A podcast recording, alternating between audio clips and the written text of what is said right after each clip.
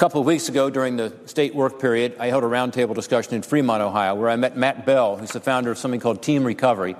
Matt is an amazing guy. He's very charismatic, young guy. For him, the gateway drug was marijuana and alcohol in high school.